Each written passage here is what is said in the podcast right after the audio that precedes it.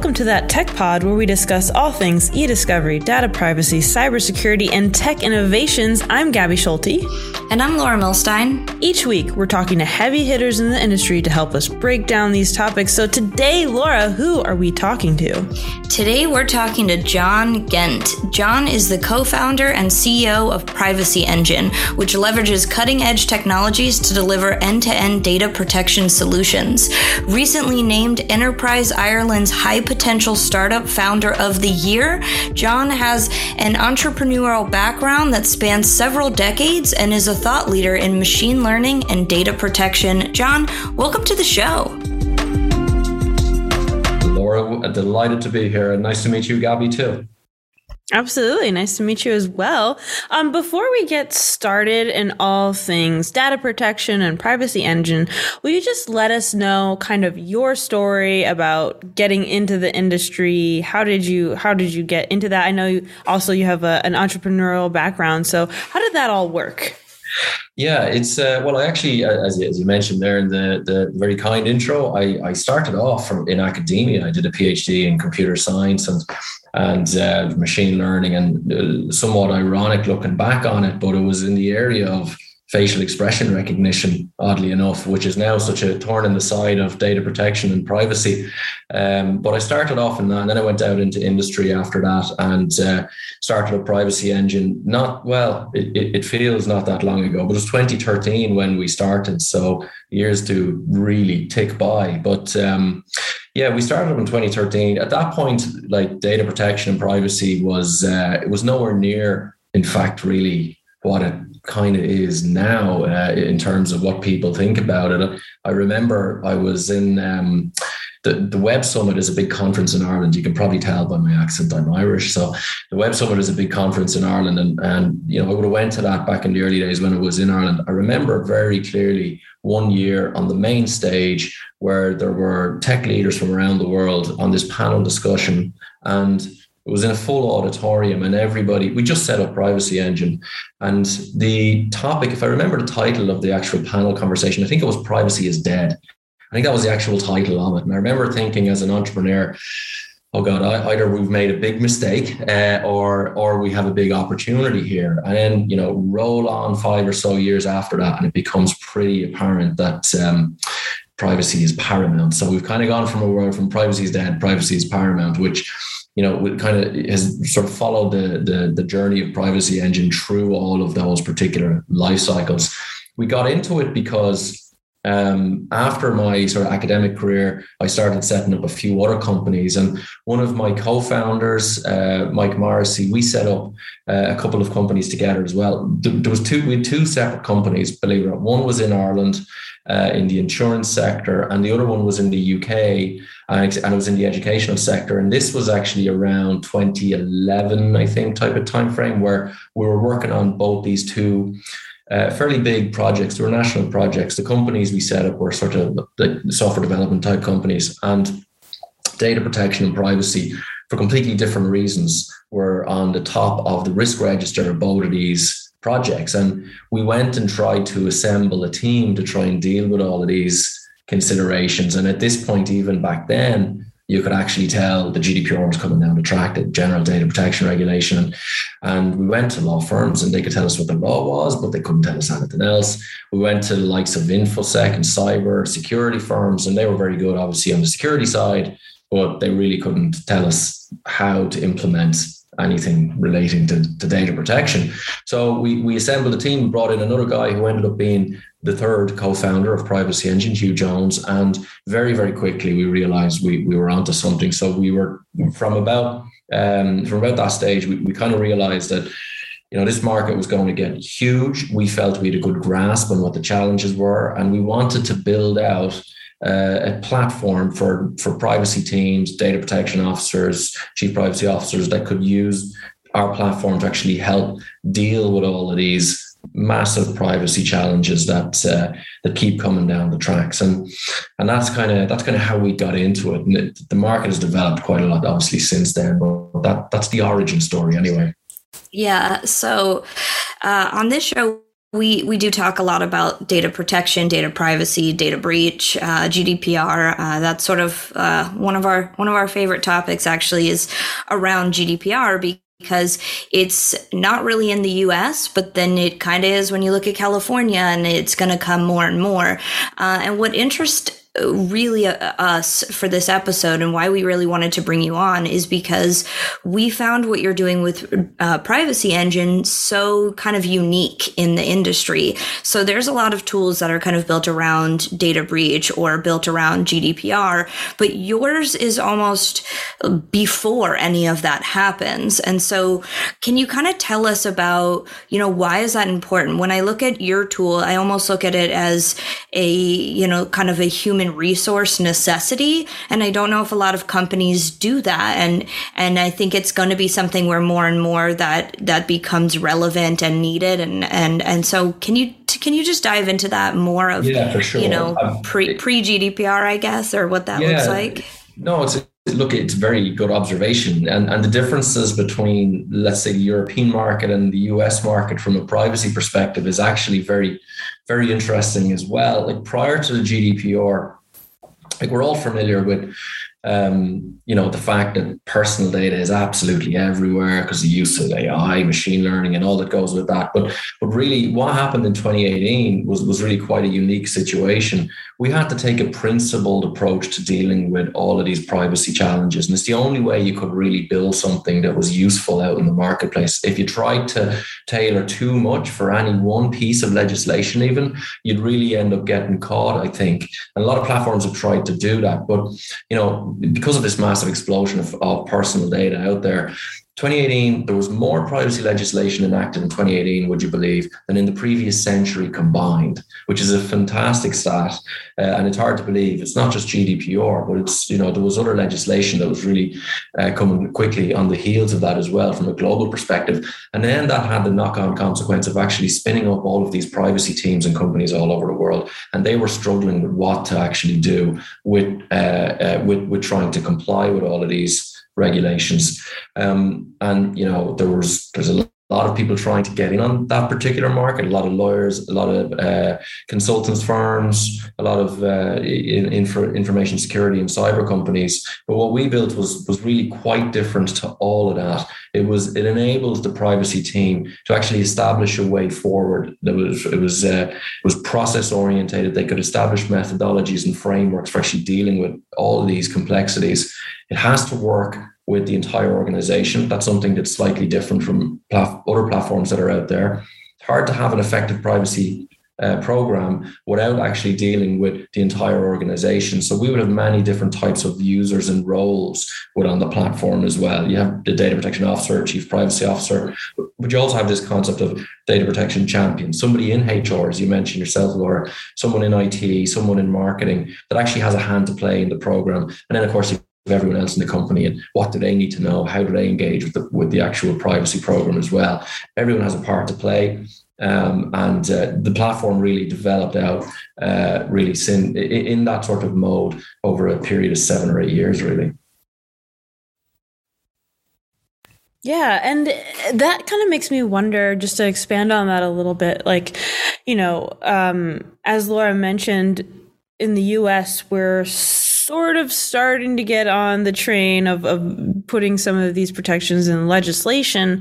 Um, how do you how does Privacy Engine uh, evolve with changing legislation? You sort of uh, mentioned it a little bit, but can you just dive in a little bit deeper to you know how does managing all of this data and data protection sort of evolve with changing legislation and also um, you know how so also we know Privacy Engine is uh, located in the U.S. market. So how does that kind of how do you deal with that relationship, basically? Yeah, it, it's uh, it, it, it, can be tricky because of the amount of legislation that's actually out there. You we, you do have to take a principled approach to that, but and you know we build tools to help uh, deal with this abundance of information and legislation that we're in now. So w- one of the things, for example, that we do is uh, as well as getting the sort of organizational structure right that you need to have in place if you're dealing with multiple different legislations, you need to be able to get the information you need when you need it as well. One of the tools that we have in Privacy Engine we call Privacy Pulse, for example, and considering my background, it probably won't surprise you. There's a lot of machine learning, natural language processing behind all of that. And what we do is we um, effectively monitor all of the regulatory agencies around the world. There's a lot of them in Europe, obviously, a lot of from, from the GDPR, but there's obviously a lot in the US as well. We pull in all of that all of that data on a near to real time basis, and then we relate it back to the individual's privacy program. So not every individual needs to know, not every data protection officer chief privacy officer needs to know everything about every piece of legislation that's that's changing. Like even if I look on Privacy Pulse today and I and I put in a very simple search parameter and I say, show me all of the guidelines that came back from all of the privacy regulators in the last seven days, it's an abundance of information. So we have to be able to uh, almost in real time parse that information and relate it back to individuals' specific privacy programs, their specific needs, so that they've got some fighting chance really of keeping on top of everything. Because without a tool like that, it really becomes mission impossible for, for the poor data protection officer. So um, I agree with all of these things, and I think what you guys are doing, as as mentioned earlier, is needed and going to kind of become more and more relevant. Um, with that being said, what next? And not to say what next just in general, but what next with with you guys? What what do you think is the next line? Because I think if you look back a couple years ago, we didn't even have a lot of these guidelines in place, and now there's more and more coming and more expanding outside of the EU and and other places. And you look at Australia as an example. I mean, they're data. Pri- I mean, it's just craziness. Um, and we talk about that a lot because I, I, personally am just confused by Australia in general with with their policies or lack thereof. Um, but but where do you guys think you're going to take this? What do you think is sort of the next step of of, yeah, of protection? I mean, that's uh, that's a really good question. It's interesting when you look. Like if I look, if the conversations I'm having with a lot of US based customers, which we have quite a few um, they're almost they're, they're catching up with the with the with my European colleagues, if you like, in terms of how they view personal data. And we're moving, if the way that I see this space almost developing, first of all, there was, well, is data protection a thing? I mean, that's where we started from back in 2013, where we thought privacy was dead. We're moving into a world now where we're in this business as usual world, and many people kind of see it as a way, as, as an intersection between law and cybersecurity. And so what you're seeing in, in practice is a lot of privacy teams are starting to deploy traditional uh, cyber tools, but within the context of a coherent privacy program. And that's kind of where we are now, certainly from a European perspective. And the US is very quickly catching up and will, will more than likely pass out uh, the, the EU uh, in, in this regard. And you sort of that if you look at the market in terms of the intersection of, of law and infosec, that's kind of where we are now in a business as usual model. Where we're going next because of AI, because of IoT, it's going to be the intersection of human rights and technology. That's the kind of next area for this whole thing to sort of bubble into. And you can already see that with uh, the EU have a proposal for uh, a, a, a um, an act on artificial intelligence, would you believe, uh, regulation on it. So that's that's being proposed at the moment. So we got to look at how we're going to develop tools, capabilities to empower the privacy team to deal with very, very complex processes and still protect the human rights of the individuals. That's going to be a massive area. And there's a lot to say in that. I mean, there's there's there's a lot of existing tools out there that actually try and develop techniques like that. And you, without getting too much into the the nuts and bolts of the technicalities of it. They all try and do certain things. Some of them try to protect data uh, from anonymization of the sort of an old way of looking at it. Some try to um, be able to process information in an encrypted way. So there's a technique called homomorphic encryption. Wait, um, I want to pause you right there. Gabi, you know that, right? You knew that. Obviously, I know what that word is. So well, it's, it's, actually it sounds very complex. It's not. It's um, homomorphic encryption is basically a, a, really clever way to, to allow third parties to process information without disclosing information about what they're processing. So, uh, to give you some more trivial example, uh, imagine, for example, I can't add, right? So, and I and I wanted to add the number two and three together, uh, and let's say, Gabi, you you you're you're you're a whiz at maths, and you can add those two numbers together. What homomorphic encryption would do is it would encrypt the number two, encrypt the number three, send it over to you. You would get, let's say, the number four and the number five. You don't know my original numbers, but you'd still be able to perform the operation on them. So you'd add four and five together, you'd get back nine, you'd send it back to me, I would decrypt it, and I'd get the answer to my original question. So it's a way for someone to process the information without actually knowing what the underlying information is. Very clever, um, very computationally intensive. But there's loads of techniques like this that are starting to come out. Differential privacy is another one, uh, which gets a lot of attention. Um, but each one of these sort of tool sets only ever really answers a very small part of the challenge. So even like if you look at what happened, the whole Cambridge Analytica situation with Facebook as an example, doesn't matter if that was encrypted or not. They made the decisions to do this with the data. So that's got nothing to do with that particular problem. It's got other problems, and you know, so we need to have uh, um, it's known as data protection impact assessments when any anytime we roll out any of these projects, and then you can start identifying the tool set that you need to actually build out in order to run uh, more and more complicated processes in, in a way that ultimately protects fundamental human rights. So that's the yeah. challenge we're moving into. Mm.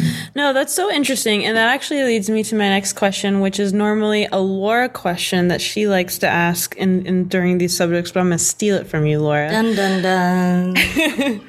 is what's something about what can you share like a story with us that um like either kind of scares you a little bit about data protection or data privacy yes, or scare us scare us.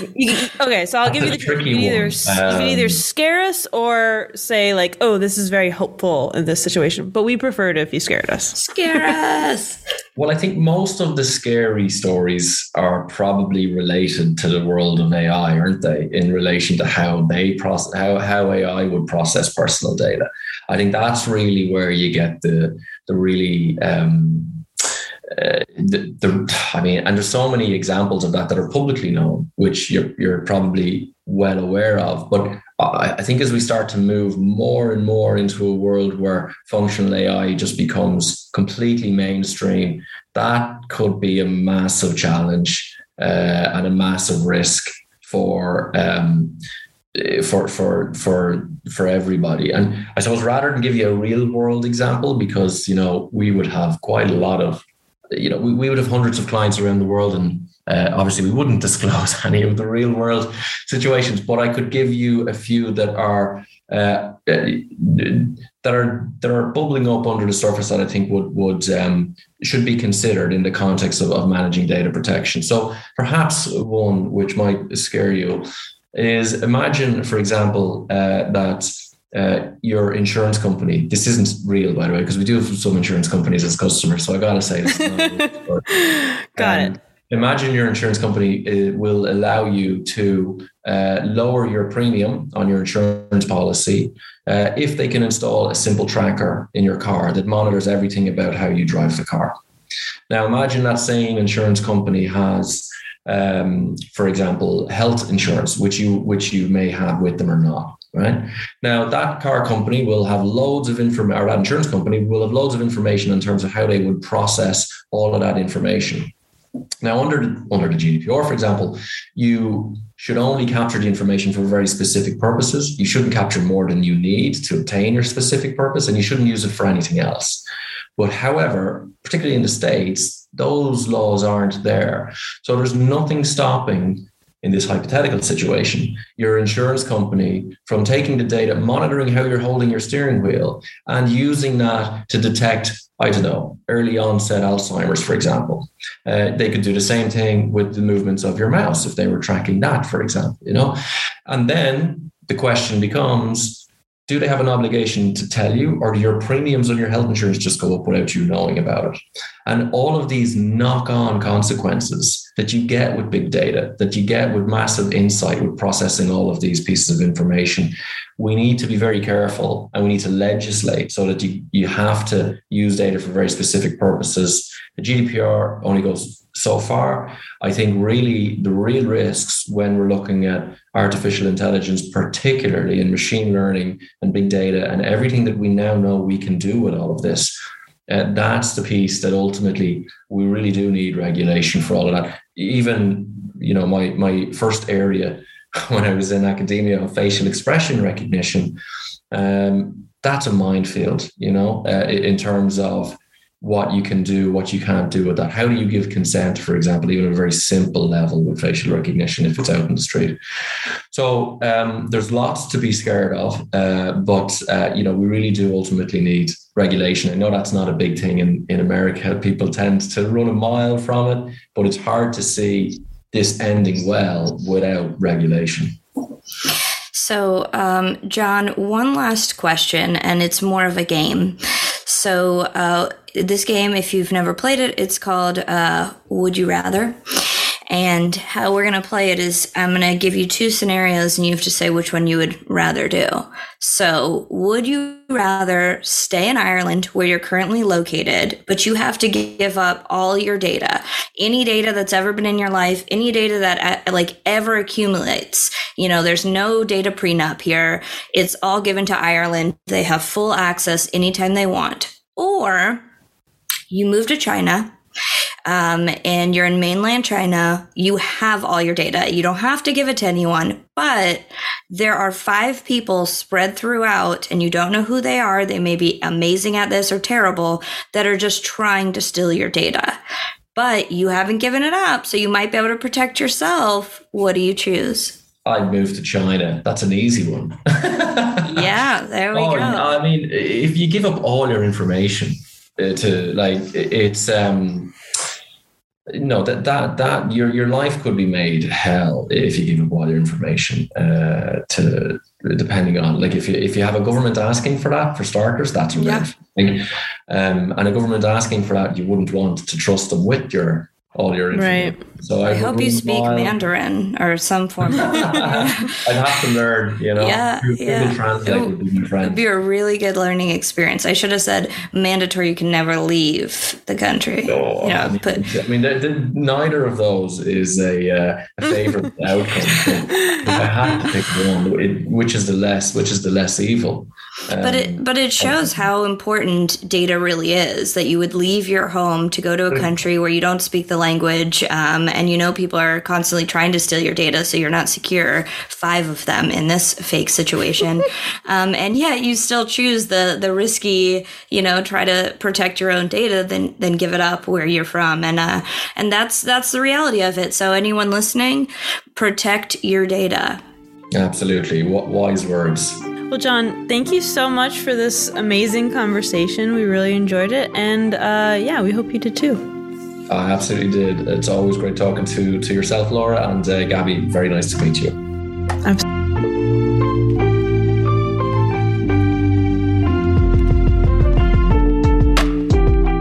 So, Laura, we just talked to John Ghent, CEO and co founder of Privacy Engine. What are your tech takeaways? I like how you said that today, Gabi. Tech takeaways. Try to change it up. Yeah, yeah, that was good. Cheerful, and that's exactly how I feel. John was. He's cheerful. He's knowledgeable. He's. I like that he's he's direct and to the point. Here are the problems. Here are the solutions but also just sort of a realist about it without scaring us too intensely. Even when he scared us, it was like a friendly scare. I wasn't, you know, terrified like some He's of the like other Casper, guests have been. The friendly ghost of data protection. I don't know about that, but we'll. it was like, John, if you're listening, I, I don't think that you resemble the ghost, but Gabi feels. I don't know, not resemble, but just uh, embodies. Anyway, I'm going to move on from that comment. But no, I agree. I really liked how, you know, he broke down sort of how companies in data protection can deal with like the changing legislations that's happening and also the difference between the EU and the US markets. I think that's just really interesting on how intricate it is because there's just so many different things going on. But as we all know, data is moving more and more um, global. So.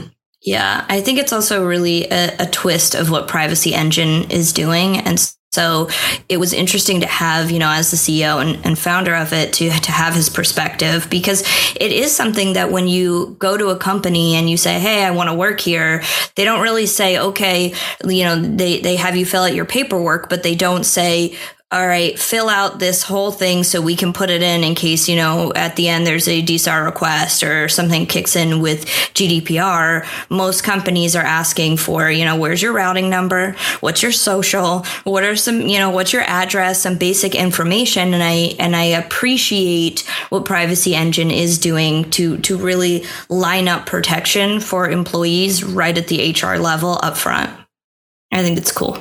Yeah. Um, and so, Laura, you know, where can people find us if they want to steal our data, aka just find out more about us, the podcast. if you want to steal any of our data, you should reach out directly at uh, contact at thattechpod.com and let us know why. Because, you know, we don't really have anything that exciting to steal at this time, but we know it's valuable, so let's negotiate. Check us out on our website, www.thattechpod.com. Go to LinkedIn slash thattechpod or find us on Twitter at that tech pod. Also, if you just want like a really easy, super non-committal way to help us out, uh, you can go to Apple Podcasts or anywhere you're listening to this podcast and just give us a five-star rating. And you could write us a little review if you want. You can tell us how amazing we are, or how you know maybe some nice uh, but criticism things to say to help us better in our podcasting abilities. We would certainly appreciate it we would love it. And don't forget to go to our website again, thattechpod.com, scroll to the bottom of any page and subscribe to us so you don't miss any of our exciting new stuff coming out. See you next time. See you next time.